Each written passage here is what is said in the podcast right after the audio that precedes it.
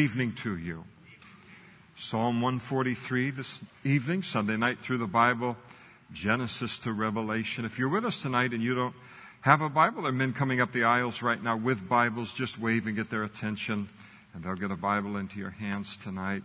And if you don't own a Bible, that Bible is a gift from the Lord to you tonight, and He wants you to read it and get to know it well and get to know Him uh, through that. So make that Bible a gift to you this evening.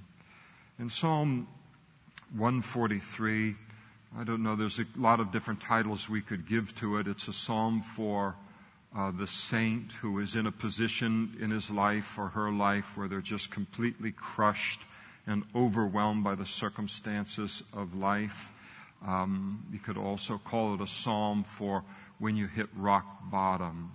This is one of the great things about the book of Acts is to read that book and to see the different places that the apostles were in. Paul found himself in um, circumstances that he spoke of from his own life that, I mean, right in, right in the middle of God's will for his life. And he doesn't know whether he's going to survive the trial, humanly speaking. I mean, he thinks this is going to be it. This will be the death of me. And Paul had several of those kind of rock bottom experiences, but it's been kind of the portion of God's people through the ages. We hit it in our lives as well, where we wonder, well, will we survive this trial? This is as low as it can get. We've hit rock here, Lord. And uh, so what's going on here? And good to know that uh, as David writes this psalm, he hit those same kind of places. But again, the beautiful thing that we know about Paul, that we know about David, is we not only have the snapshot of the moment that they write the psalm in, what they're experiencing, what they're feeling. David is communicating honestly from the Lord. We get a look at that and we realize, wow, I've been in a place something like that in my own life. Maybe not exactly the same trial, but I felt the same things in my life and then to, for us to know the rest of the story concerning David's life and that every single one of God's promises came true related to his life. And the same thing is true of us. And so he begins this Psalm 143 and he said, Hear my prayer, O Lord. Give ear to my supplication. So he's in a really tough spot, as we'll see a little bit later in the Psalm, how bad his circumstances are. And the thing that he does is the single most important thing that we can do when we find ourselves in a deep trial, and that is to pray to the Lord. I think it's interesting in Ephesians chapter 6 where Paul writes about spiritual warfare and the powers, the principalities, what we're up against, and the battles that we face as Christians, not just on a physical realm, but on a supernatural realm, a spiritual realm that he talks about the armor that we're to wear, but then he moves into the realm of prayer. And when we find ourselves in these difficult places like David found himself in, and everything, the circumstances are so hard that they're disorienting. You can't, you can't trust what you're feeling. You can't trust what you're thinking. And so who can you talk to that's outside of what you're in the middle of that is clear in his thinking, clear in his judgment, very clear in his understanding of what it is that's going on in your life. And of course, the Lord is uh, supremely that one. Other saints can be, have that kind of place as well for us, but the Lord uh, has that kind of position. And so he begins to do the one single great thing we can do in trial, and that is to begin to pray to the Lord. And it's wonderful to realize that when we do pray, I mean, you think about how God honors prayer. The moment here we prayed just a moment ago, Pastor Franz opened us up in prayer. You can be just driving along on your way to work tomorrow or this, wherever it might be, and you can just be thinking about nothing. And then in one instant, you just enter into prayer with the Lord, and instantly that prayer is coming before uh, the very throne of God. And God values our prayers. He really does.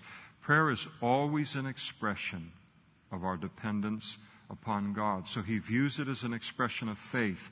And faith blesses God. He's, just, he's like any father. He is blessed by the trust of his children in him, especially when that child is in a difficult place.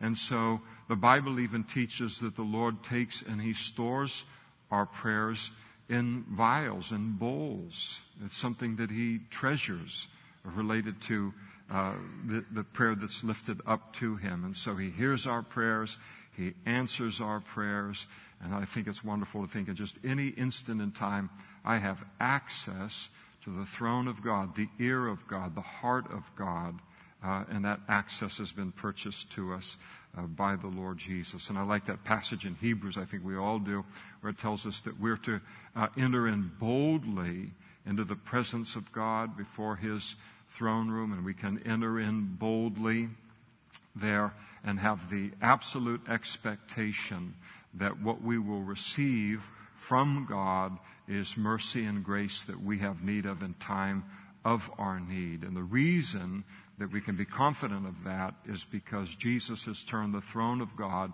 into a throne of grace for us. And God is for us. And uh, that's important for us to know. And so, isn't it wonderful? God's throne is a throne of grace. It's a great encouragement uh, to prayer. And so, God, He, He begins to prayer, pray, Lord, listen to my supplications, my requests that I'm making to you. In your faithfulness, answer me, and in your righteousness. And so, God, out of your nature, your faithfulness, your righteousness, do what is right for me in this situation. And then in verse 2, it's beautiful. He said, Do not enter into judgment with your servant, for in your sight no one living is righteous. And sometimes we can find ourselves in a deep trial, and the trial is so deep that we can think to God, and as we pray to the Lord, we say, Lord, here I'm lifting this up to you and I know that I'm not a perfect person, and I know that I've got a long way to go before I am perfect. But if you, if I hit a throne of judgment at this moment, and I'm going to meet you as a judge rather than as a one who, who has compassion upon me and my need. I think it'll sink me, Lord.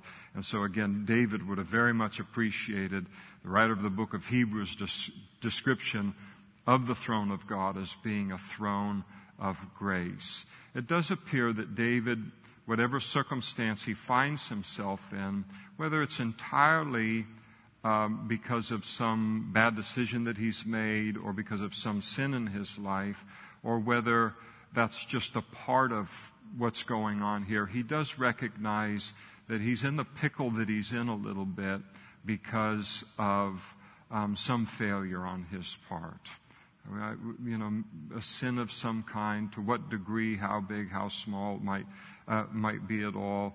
But, but he recognizes that he's done something wrong here and, uh, and, he's have, and, and he's bearing some consequences related to this. The enemy is piling on related to all of this, and, and yet, um, and yet he, he tells the Lord, listen, Lord, uh, I want you to know at the outset what I'm asking you to do here. I'm asking you to do because you're a gracious God and not because, you know, I'm, I'm deserving of it. I have made a mistake here. Uh, no one, uh, for in your sight, no one living is righteous. And so don't judge me in here. I need, I don't need the belt you know, or the switch. I need your grace. I think it's very important for us to realize that no matter when we do sin,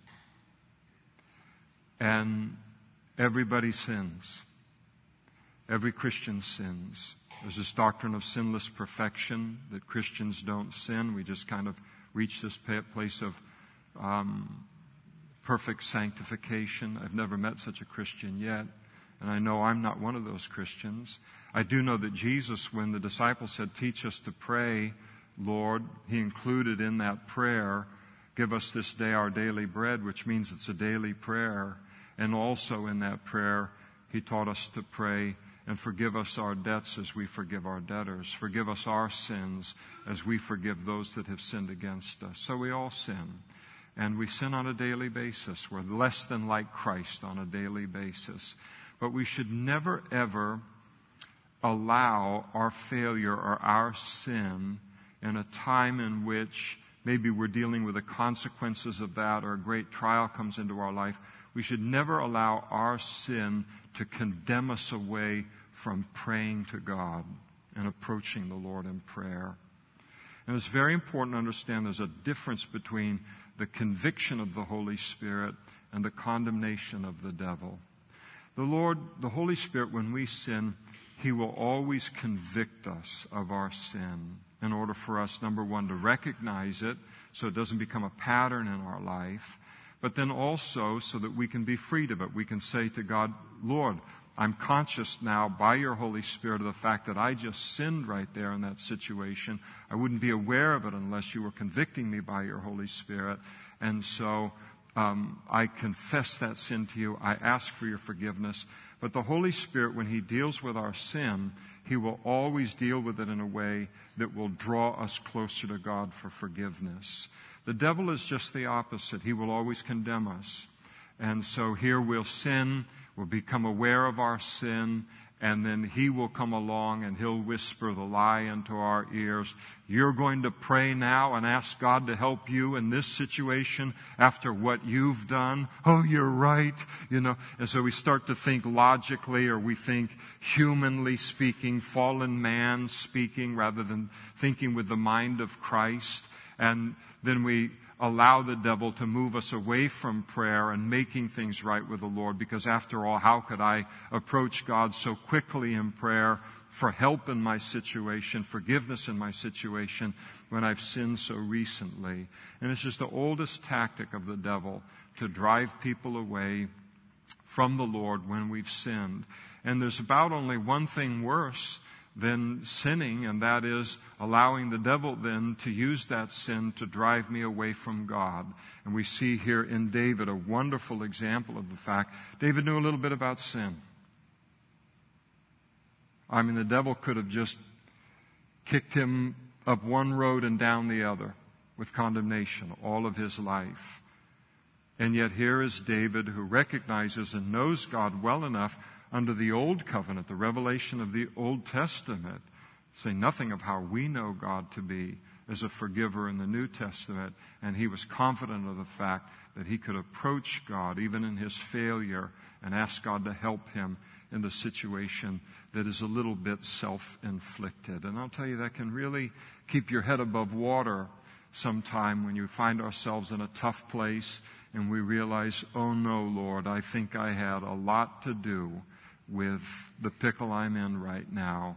And are you, are you going to be for me in this situation? And he is. And then he begins to describe what his enemy is trying to do to him. Of course, his enemies are physical. Uh, the armies and all of the enemies that he had within the nation and the surrounding nation. We have a greater enemy than uh, David uh, ever had, though David faced him too. But this a- applies to us in our spiritual battle related to uh, the devil. And so he describes what it is that his enemies are bringing against him. He says, For the enemy has persecuted my soul. Persecuted. He's crushed my life to the ground. What language. He's made me dwell in darkness. He's just put me right down in the darkest pit. In a pit so deep, it's like those who've been long uh, dead. I, I mean, th- this thing is so deep that I feel like I'm dead, and therefore my spirit is overwhelmed within me. My heart within me is distressed. Wow! That's a tough trial that he's in the middle of. That's rock bottom when you say, when you say, I'm just within inches of dying in this trial, Lord. So what did he do? He said, I remember the days of old. He just stopped in the middle of all of this when his own condemnation could drive him far away from God. His enemies are attempting to take his, his focus off of God. And he says, Now I'm going to think back on past deliverances of God in my life. And he remembered this long history that he had with God and a long history of God's faithfulness to him and miracles in his life. How many of you sit here tonight and you know of at least one miracle that God did in your life as a Christian. Just raise your hand. So look at, I mean, look at the room. Doesn't God know how to nurture and develop our faith? And when He did that miracle for you of deliverance, He did that miracle to deliver you from the circumstance that you were in at that moment, but also to build a history in your life for a future situations that you would face in your life in which they would be so great that you would wonder who could de- deliver you from this. And God, you would be able to go back into the Rolodex of your relationship with God and remember that miracle and you, and, and to remember, I've received a miracle from God in the past. I know what that feels like. I've experienced that. And God will do that in my life once again. And so that's how God works. And we realize tonight, look at how many of our hands went up here tonight. You're a miracle of God. Each of us a miracle of God, salvation, but then even after salvation, uh, of course. And then to realize God has worked miraculously in my life in the past. What He's always been, He'll always be. And so, Lord, you've delivered me in the past. You can do it again. And He just remembered all of that. He said, I meditate on all of your works, all of the past things, not just deliverances, but all of the other miracles that God had done in His life. In Psalm 121, looked unto the hills, from whence cometh my help, the psalmist wrote. My help comes from the Lord who made heaven and earth. The one that we cry out to in the middle of difficulty is the one who spoke all of that into existence that you and I drive around in and walk around in every single day. He just spoke it into existence. He didn't break a sweat. It wasn't hard for him to do. He spoke it into existence. And so this is the God that we are praying to, asking to deliver us. I meditate upon all of your works. I muse on the work of your hands. Again, all of this creation around us. And then he said, I spread out my hands to you. My soul longs for you like a thirsty land. And this just speaks of his intensity. He longs for God and the great trial that he's in, in the same way the dry land, the driest of land, uh, thirsts for rain. And then he continues in verse 7 and he says, Answer me speedily, O Lord. Help, you know, as soon as you can. He said, My spirit fails. Three words in the English language in verse 7. But that's a tough place to be in when it comes into our life. And David says, My spirit fails. I am sinking here in this. Beautiful thing about when my spirit fails or my strength fails, the Bible says that his strength is made perfect in weakness. It's so hard when you're a strong person to be made aware of how weak we really are. And how God, how's God going to make us aware of how weak we are unless He allows circumstances to come into our life that overwhelm our resources?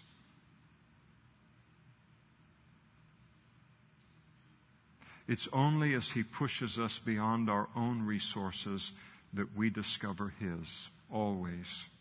It's always that way. So none of us is exempt from this. He will always bring circumstances into our life that are greater than our own resources, or we will live our three score and ten within the limitations of our own strength and never experience the greatness of His power. But His strength is made perfect in weakness. I don't know what that um, thorn in the flesh that God gave to Paul. Talk about a strong man in order for God to take and give him this physical affliction, whatever it was. That Paul cried out three times that God would deliver him of that, and the Lord spoke to him and told him that his strength is made perfect in weakness. And Paul then said, All right, I will glory in this trial and in, the, in this weakness because his strength is seen in my weakness.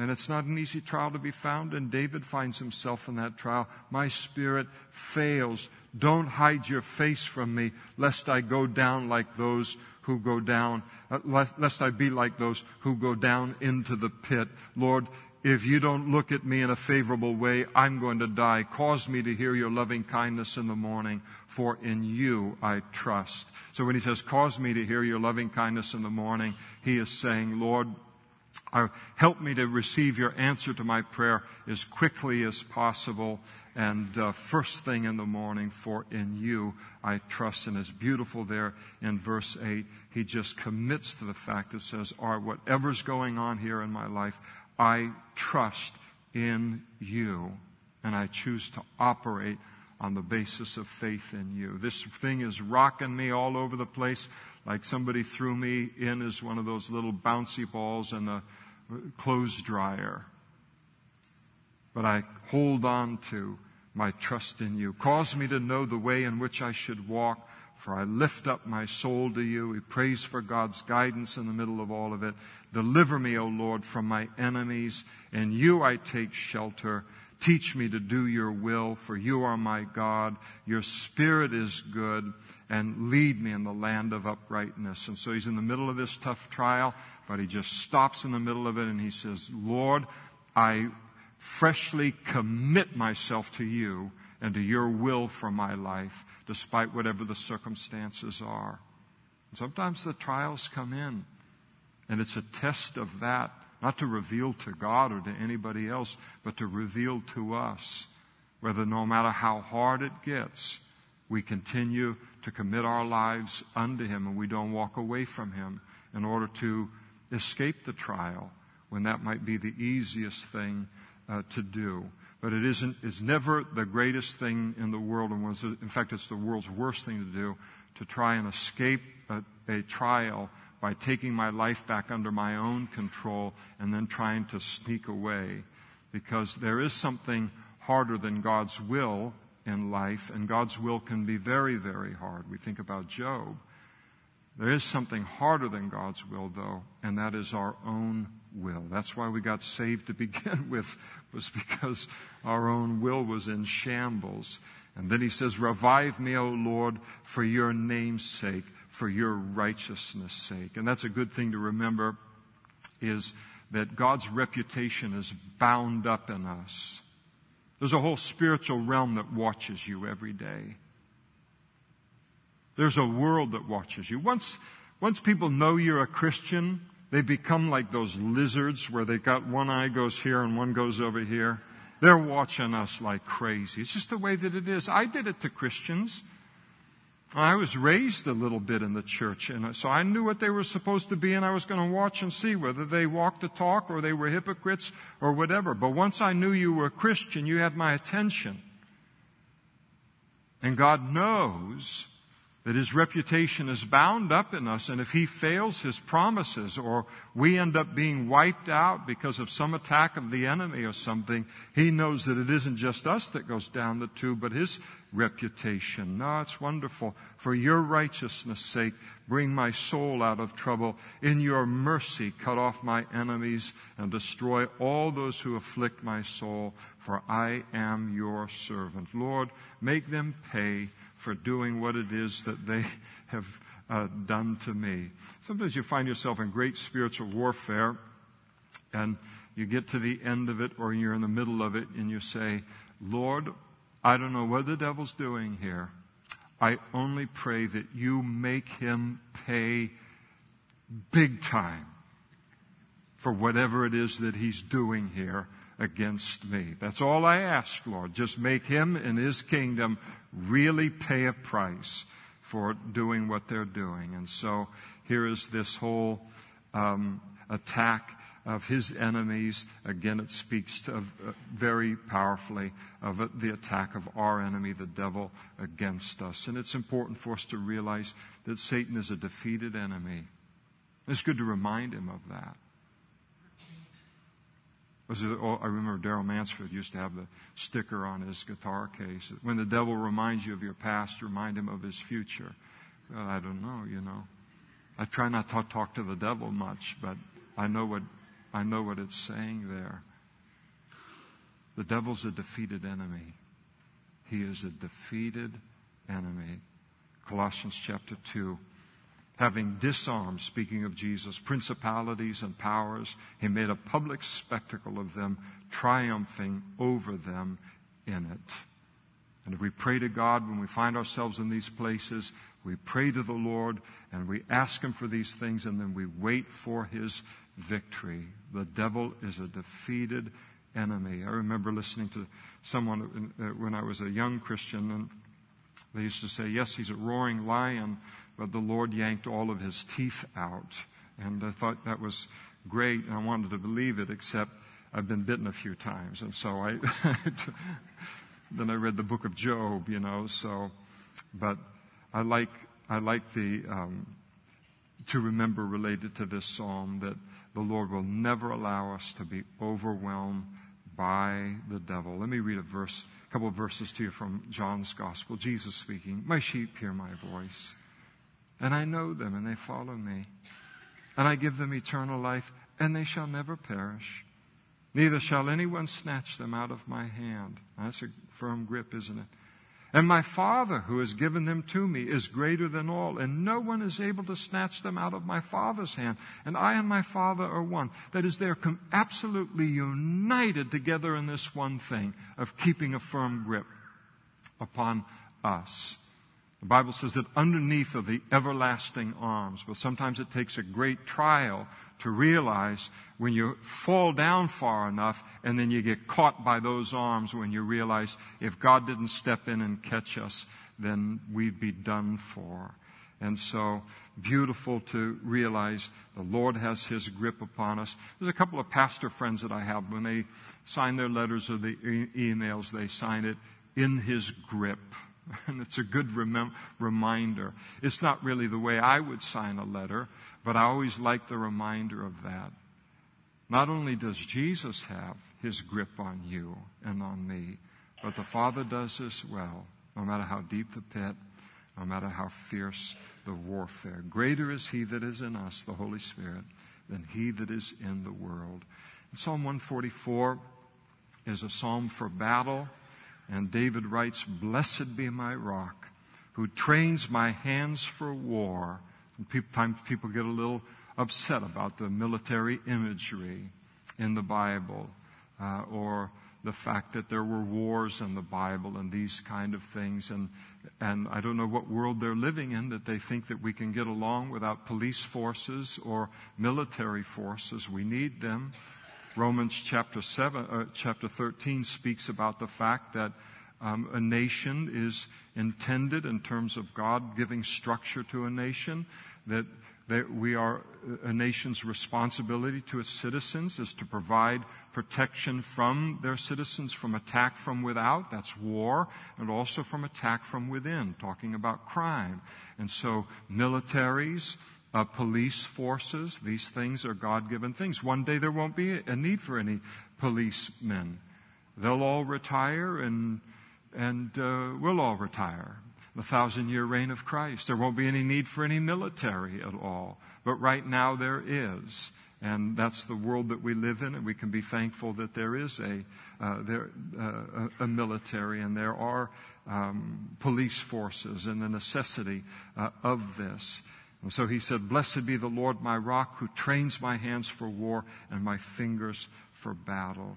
And then he starts to describe the Lord, my loving kindness, my fortress, my high tower, my deliverer, my shield, the one in whom I take refuge, who subdues my people under me. And you look at those words, a loving kindness, my fortress, my high tower, my deliverer, my shield, the one in whom I take refuge, who subdues. How in the world did David ever come to know God on that level? Except that God allowed him into circumstances where God alone could be those things to him. That's how God, David knew these things experientially about God, was because God allowed things to happen in his life where David then ran to the Lord to be these things in his life. He discovered God to be that. And from his own experience uh, with the Lord. And the Lord, again, he does the same thing in our lives. We would never know God with all of the titles that God gives to himself, all the descriptions that the Lord gives to himself, even in the New Testament. We would never know those things. They would just be words on the printed page to us. Unless God loved us enough to put us in circumstances where He could be that to us and circumstances difficult enough that we couldn't be that to ourselves. Only He could be that. And then for the rest of our life, we can speak to, of Him as the faithful one. Not from somebody else's experience, but from our own experience. And so God allows, He allows these difficult times and He allows battles to occur so that we can uh, discover God and know God in this way. And again, this speaks uh, to us of the spiritual battle that we're in. And so he cries out to the, uh, describes the Lord here and, and, uh, and how he's come to know the Lord. He said, Lord, what is man that you take knowledge of him, and the Son of Man that you are mindful of him? Oh boy, poor David. poor old fashioned David. still believing in that worm theology, thinking that somehow a proper assessment of man in the light of the greatness of God is, uh, you know, the way that a person becomes a great worshiper of God. And David it, it believed in the worm theology, and this whole idea of the worm theology comes from Isaac Watts' hymn, Alas, and did my Savior bleed? And a line in that uh, particular hymn says, Would he devote that sacred head for such a worm as I? And our worship of the Lord is directly proportional to how we view our own insignificance and unworthiness in a relationship with God, and yet that God takes knowledge of me and He is mindful of me. And that's what worship comes out of, and that's what David possessed. We live in a culture, we've been talking even about it recently, a culture where it is such a self important culture that people just think that, of course, God is interested in me. I'm so interesting.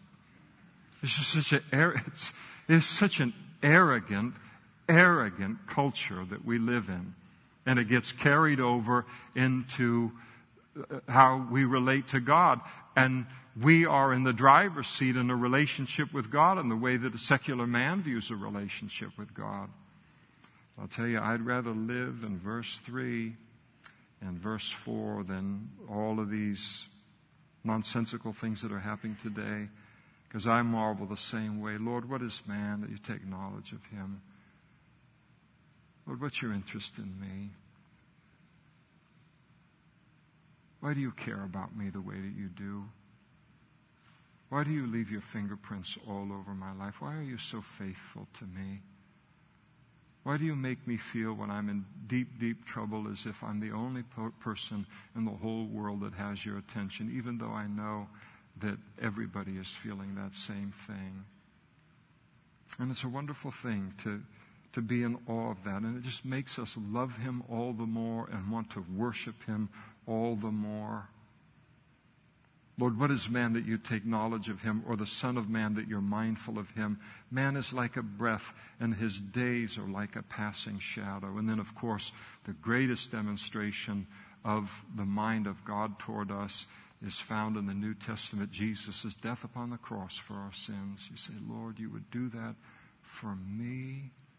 And he did. He did it for you personally, individually. Did it for the whole world too, but for you personally and individually. I'll tell you that provokes a lot of worship in our heart toward him.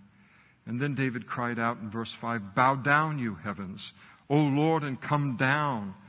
Touch the mountains and they shall smoke. Flash forth lightning and scatter them. Shoot out your arrows and destroy them. Stretch out your hand from above. Rescue me and deliver me out of the great waters for the hand, from the hand of foreigners whose mouth speaks lying words and whose right hand is the hand of falsehood. So he calls on God to use all of his resources against his enemy. And he acknowledges here that God has resources to use that are beyond anything that his enemies have. And so he talks about flash forth lightning, scatter them, shoot your arrows, and destroy them. I think it's important to realize it in spiritual warfare that whenever the devil comes against us, and again we're talking about battle, this is a psalm of battle, to remember that God is infinitely greater than the devil. Your God is infinitely greater than the devil. Sometimes people speak of the devil as being the opposite of God. He's on the opposite side, but he isn't the opposite of God because if we speak of him as the opposite of God, it intimates equality on the negative side, on the dark side. And the devil is not an equal of God. The devil is a created being, he is a finite being.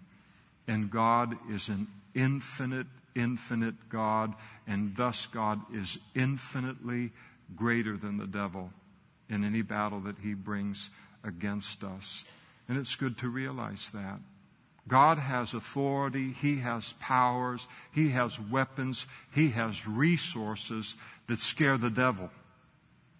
And since we are in Christ, and again, greater is He that is in us, the Holy Spirit, than He that is in the world, it's good to re- remember that.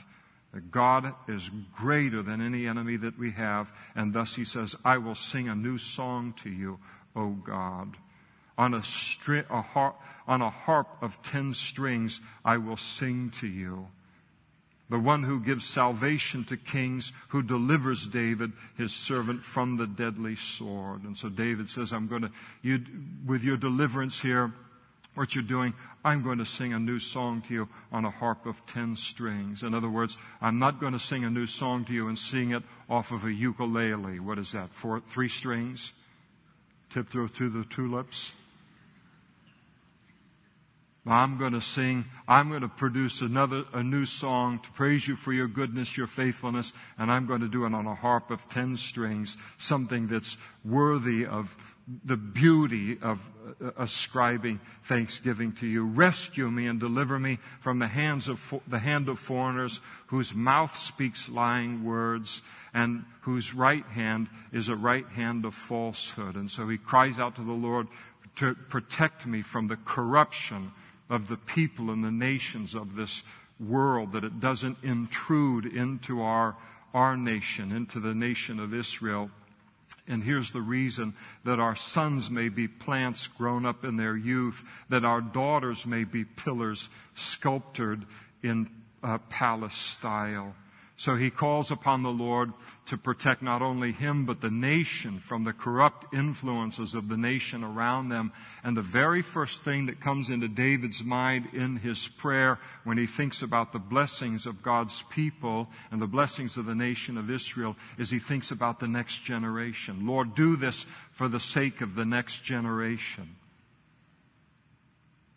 And that's just clear thinking on the part of a man of God.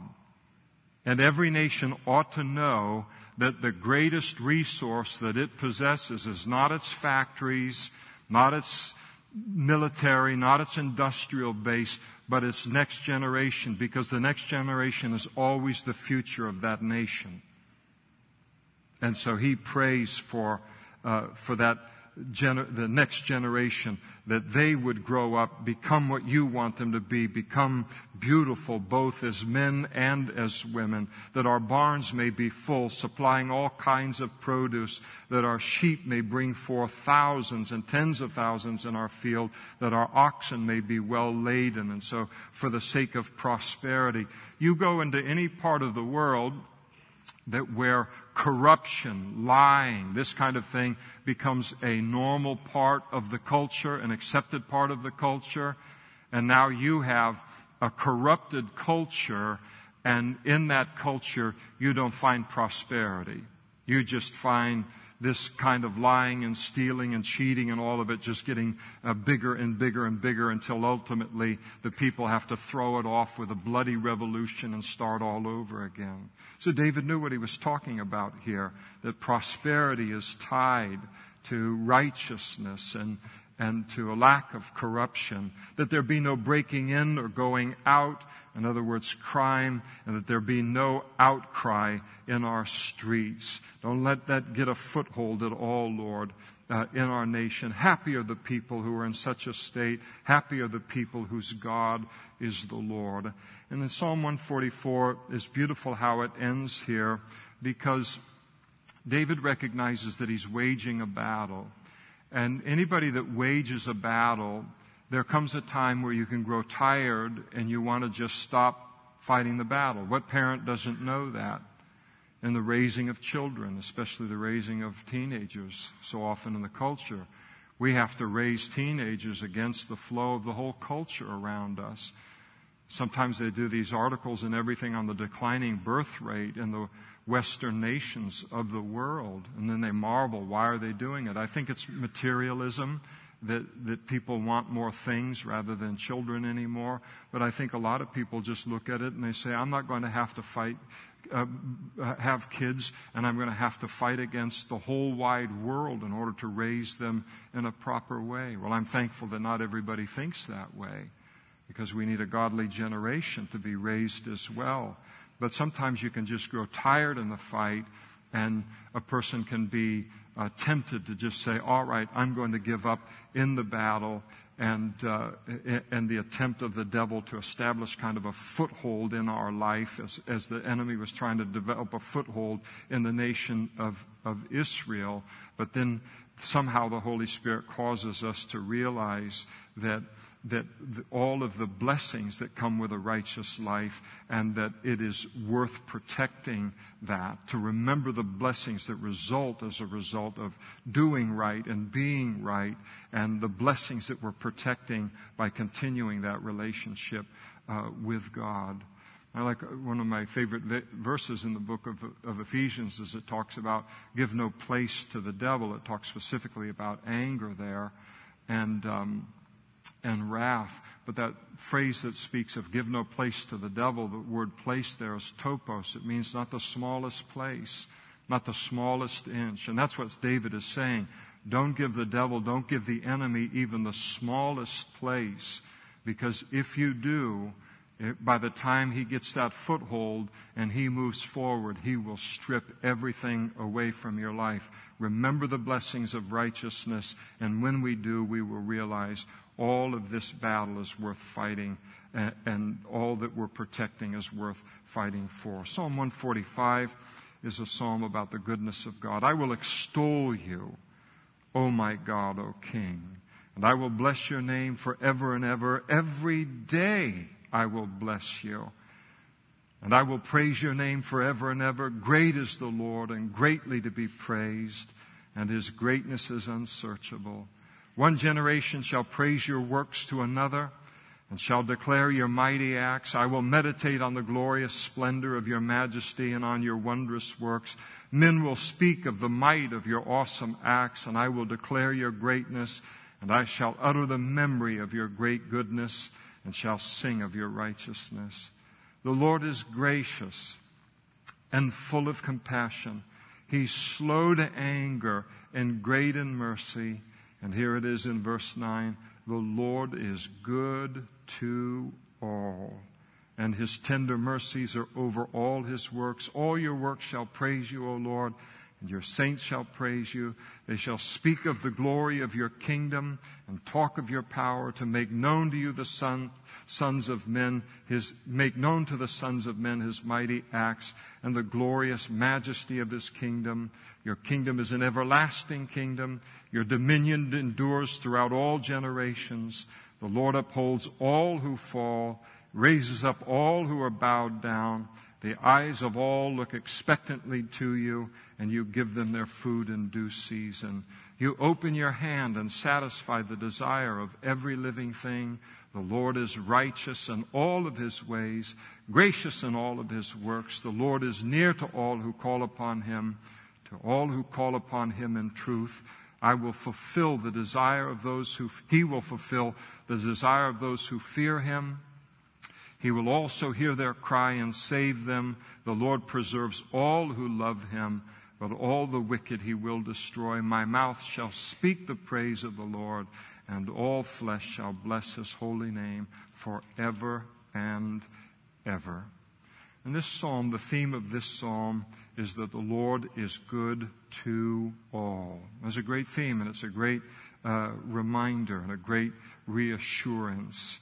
And that uh, reassurance is found right in the middle of the psalm in verse 9.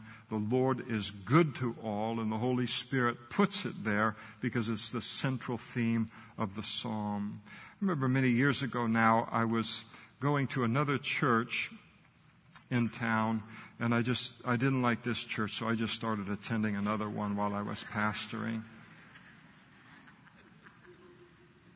I'd come here first service and then go over there second service. Not really.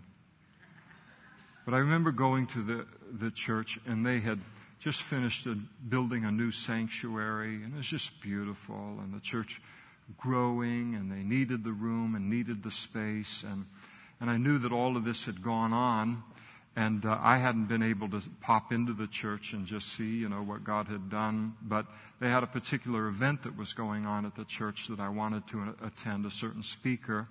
And so I came uh, to the church and I walked into the sanctuary and there was a greeter that was standing right there. And when I walked into the sanctuary, it's just a beautiful sanctuary, so functional. All these seats, they needed all of this room and all. And and uh, and I said to the usher, I said, "Boy, the Lord has been good to you." And without skipping a beat, he said, "The Lord is good to all." I just poked him in the eyes. I didn't come to this meeting to be one up by an usher.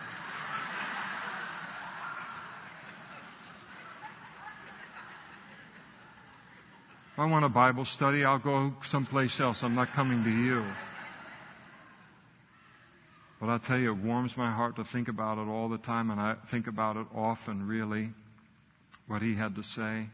So, boy, the Lord's been good to you, and he just reminded me the Lord is good to all. And of course, he was quoting this very verse right in the middle of Psalm uh, 145, and it's a great truth to be reminded of. And I think it's interesting to realize that this psalm is the last of the eight Psalms that are in the book of Psalms that are an acrostic. So if we were reading it in the Hebrew, the first word of each verse in the Psalm would begin with a succeeding letter of the Hebrew alphabet. So here we have David examining the goodness of God from A to Z. And I'm not going to go into depth in this, but Psalm 145 to me, along with a couple of other passages in the Bible, it is kind of the equivalent of our Ephesians chapter 1, where it talks about all of the blessings that we have, the spiritual blessings that are in Christ. And then Paul begins to list them one after the other, after the other, after the other. And you just go, wow, I thought I had it bad. Now I remember how richly I'm blessed with things that God has given to me that lie out beyond the reach of the world ever taking them away from me.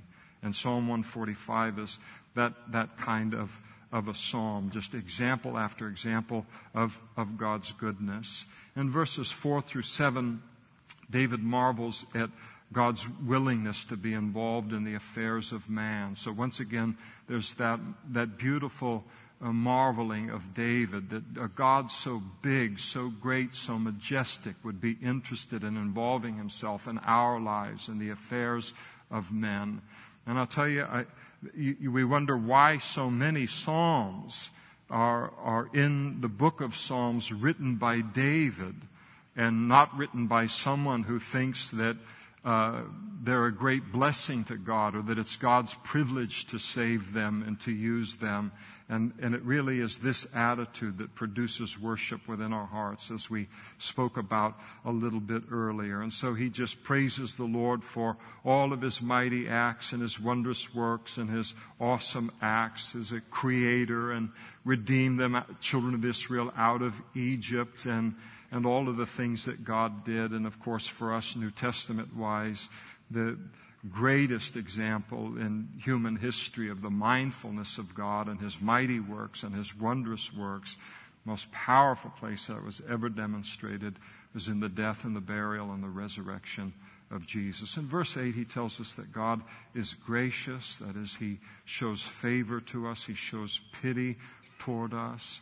And I think it's important to re- remember that God pities us in this world. He understands. He understands that this world is not what it was intended to be, but that it's a fallen place and that it is a hard place. Yeah, you still enjoy an ice cream cone. Yeah, there's lots of blessings and there's lots of joys and lots of pleasures and all, but this is not an easy place to live. And we live in one of the best places to live in the whole wide world called the United States of America. And it's not easy to live here. And so God understands that about us. And when we start to talk to Him about difficulties and about trials or whatever it might be, He realizes that we need His help and He's eager to give it. He says in verse 8, the Lord is full of compassion. Speaking of His love toward us. And the Lord looks at us. And when He looks at us, He's filled with compassion. I hope you know that, that when God looks at you, He's filled with compassion. He's moved with compassion. He understands what you face, and especially as a child of God, what you face in being faithful to Him. He understands that. Nobody else under, can understand that quite the way that he does. So much of what Jesus did in the New Testament, he did because he was moved with compassion. You know, when he fed those 5,000 men with the five loaves and the two fish, you know why he did it? The Bible tells us he was moved with compassion. He was in communion with the passion of what people were feeling, the hunger they were feeling, the tiredness they were feeling, the longing for meaning and the need for teaching, all of these things that were going on. He was moved with compassion. You see that phrase over and over again in the New Testament. And I don't think we can ever be reminded too often of, of the fact that God has a heart of compassion toward us. Hebrews the writer of the book of Hebrews wrote, For we do not have a high priest, speaking of Jesus, who cannot sympathize with our weaknesses, but was in all points tempted as we are, yet without sin. Now, when I pray to Him in the middle of trial or in the middle of difficulty or because I'm homesick for heaven or whatever it might be, and I start to explain things to God, I explain them not for His benefit. He doesn't like pull a pad out and pull his iPad out and start, okay, Really? You feel that and that's what you're going through and all? He understands all that. I go on and on and on because I have a need to go on and on and on. Jesus walked this earth. He knows it's hard here firsthand. And he knows what we're facing. And he has compassion on us and all of it. He says in verse 8, the Lord is slow to anger. That is, he's patient with us. I'm in awe of the patience of God. He's patient with me. I think He's patient with you too. In fact, I think He's more patient with you than with me.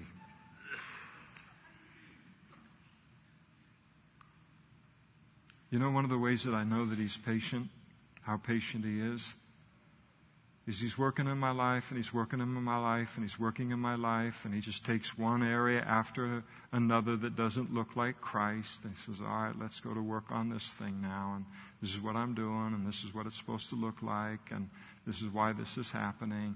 And he goes to, from this area and he starts to get that, you know, looking pretty good and then he moves on to the next thing and the next thing.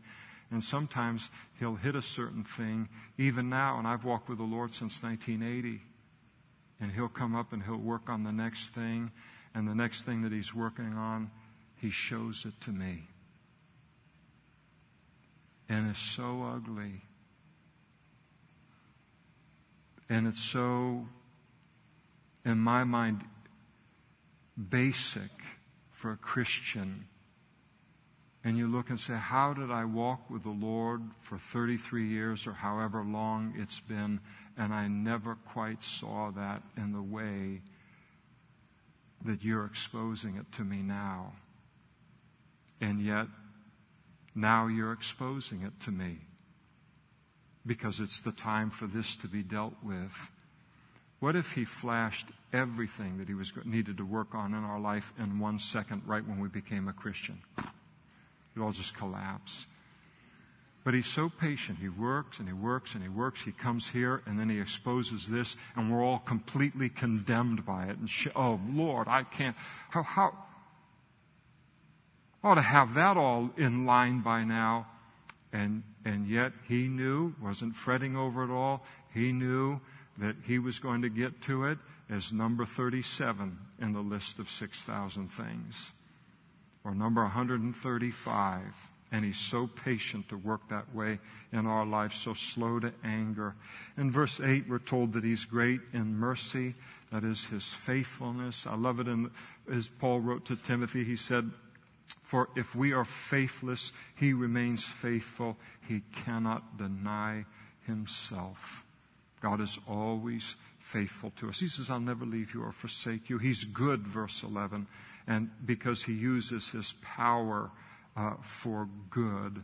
So his power is amazing, but he will never use his power for anything but good in our lives. In verse 14, the Lord is good in that he upholds all who fail or fall. So it's, it's fall there, but you could translate it just as easily to fail. I don't know if you've ever failed as a Christian. I failed as a Christian. David knew something about failure, didn't he? and you fail in life, before we come to know the Lord, we fail in life. After we come to know the Lord and we think, Lord, is that every time I pray to you, every time you look at me, are you going to remember that sin? Is that sin going to be, be my identity forever in your mind? And yet the Bible says that he remembers it no more as he forgives us.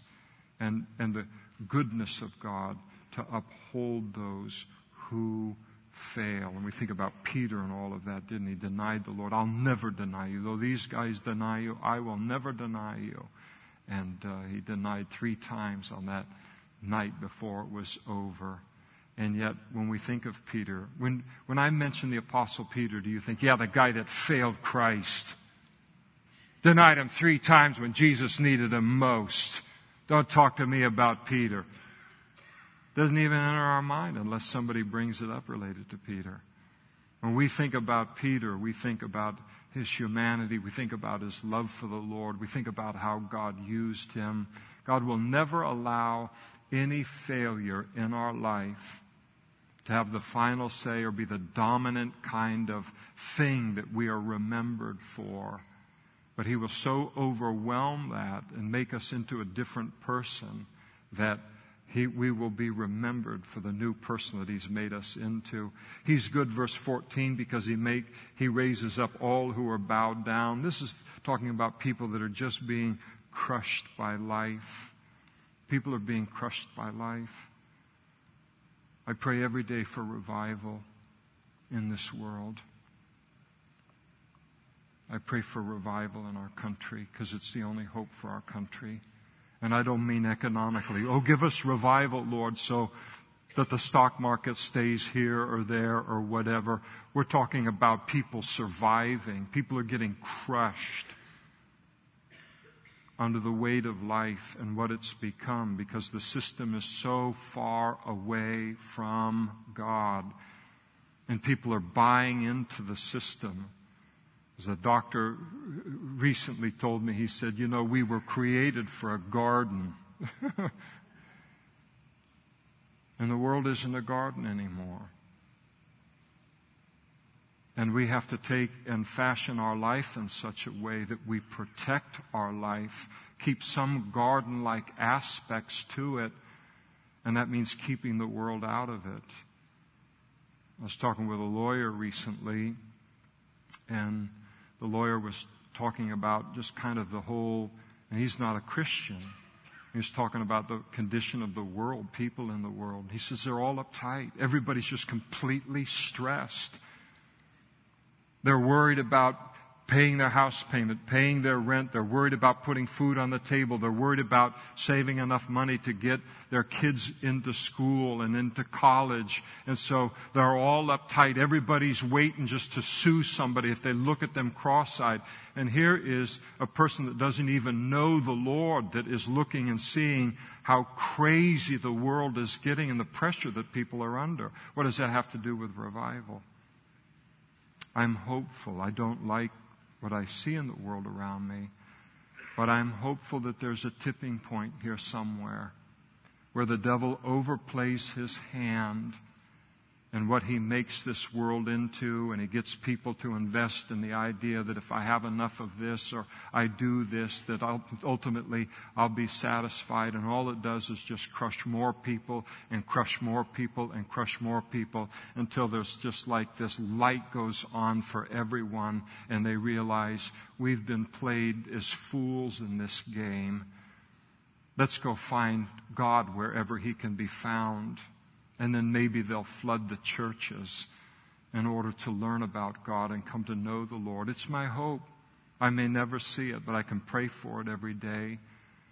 And the Lord, because the Lord alone is this. He's the one who raises up those who are bowed down. That's why we can cast all of our cares on Him, knowing that He cares for us.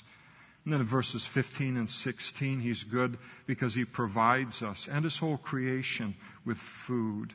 I don't know if I'm goofy, but well, I know that. But every time I sit down and have a meal, I pray, of course, and I thank the Lord for the meal.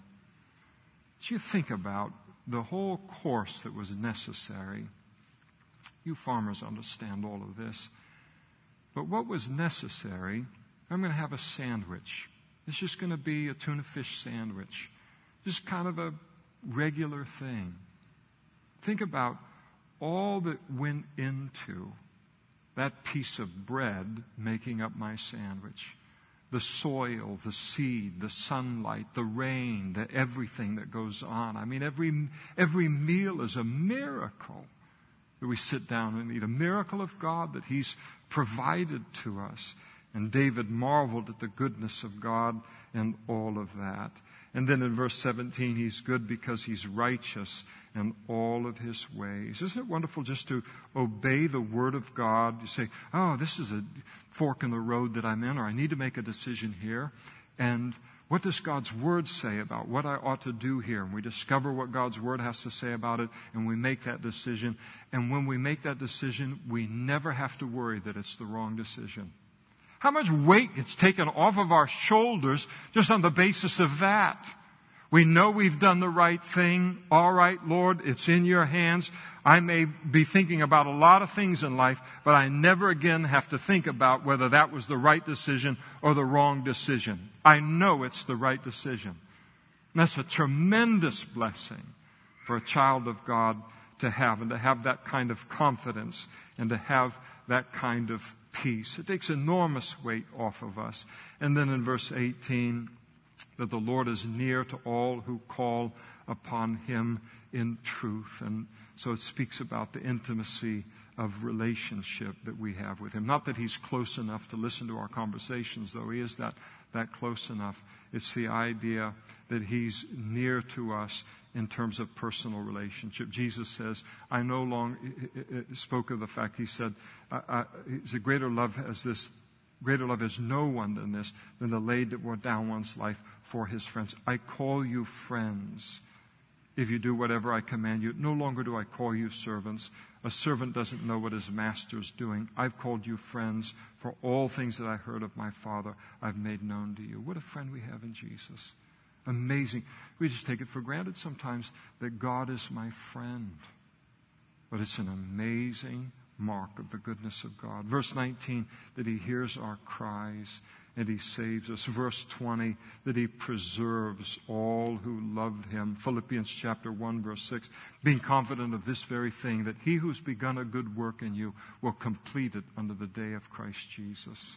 That's a tremendous thing to realize in the difficulty of the world that we find ourselves in. That what God has begun in us, He will bring to completion. You will see me standing on that glassy sea in heaven one day. I'll be there. And then I'll see you. Calvary Chapel Modesto, right? No, Shelter Cove. All right, all right. We're in heaven. We love everybody, right? And then in verse 20, he judges the wicked, and that's a mark of his goodness as well. One day he'll put an end to all wickedness. And because he is good, verses 1 through 3, He's worthy of our praise. I will extol you, my God, O King, David said. I will bless your name forever and ever. Every day I will bless you. Why? Because God is like this every day. He will bless the Father's name forever and ever because God will be like this forever and ever. And I will praise your name forever and ever. Great is the Lord and greatly to be praised, and his greatness is unsearchable. There's a verse in the Bible, and it says this Only good is God. Now, if you try to Google that, they'll take you to where the, Jesus is talking to uh, the, the young man that came to him with all of the possessions and called him good master. And Jesus said, only, you know, only God is good. And, and they enter into the whole dialogue. But in Psalm 73, verse 1, it says, Truly God is good to Israel, but it's just as easily translated, Only good is God to Israel. How wonderful is it to sit here tonight as God's people and to know that the God that we know and have a relationship with and we've tr- entrusted our lives and our eternities to, that He is only good in his dealings in our life. He's incapable of being anything else toward us. He is good toward us because he wants to be good toward us. And he knows that we're in need of a God like that. Only good is God. What a privilege it is to be his children and to know him. Let's stand together and we'll pray together.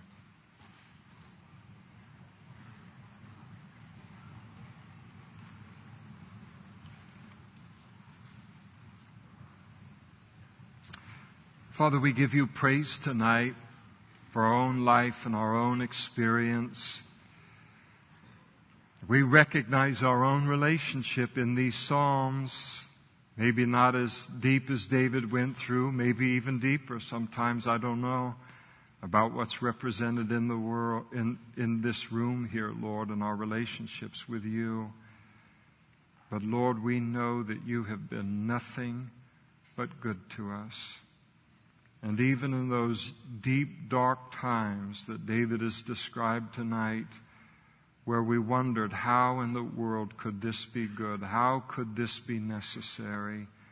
When you take us through that valley, Lord, valley of the shadow of death, and take us into a new place, and we're able to look back on that and have some small understanding of what it was that you were doing and all of that, we realize that once again, you are only doing a good thing in our lives. And we thank you that we can have that confidence in you concerning every season in our life and every circumstance that we are facing in life today. Thank you that you are a God who does good and loves to do good to us, Lord. We give you our praise. We give you our thanks tonight for being that kind of a God and giving us the great blessing and joy of being able to rest in you and the fact that you will always be just that to us. And we give you praise tonight. We give you thanks in Jesus' name. Amen. There are going to be pastors and other men and women.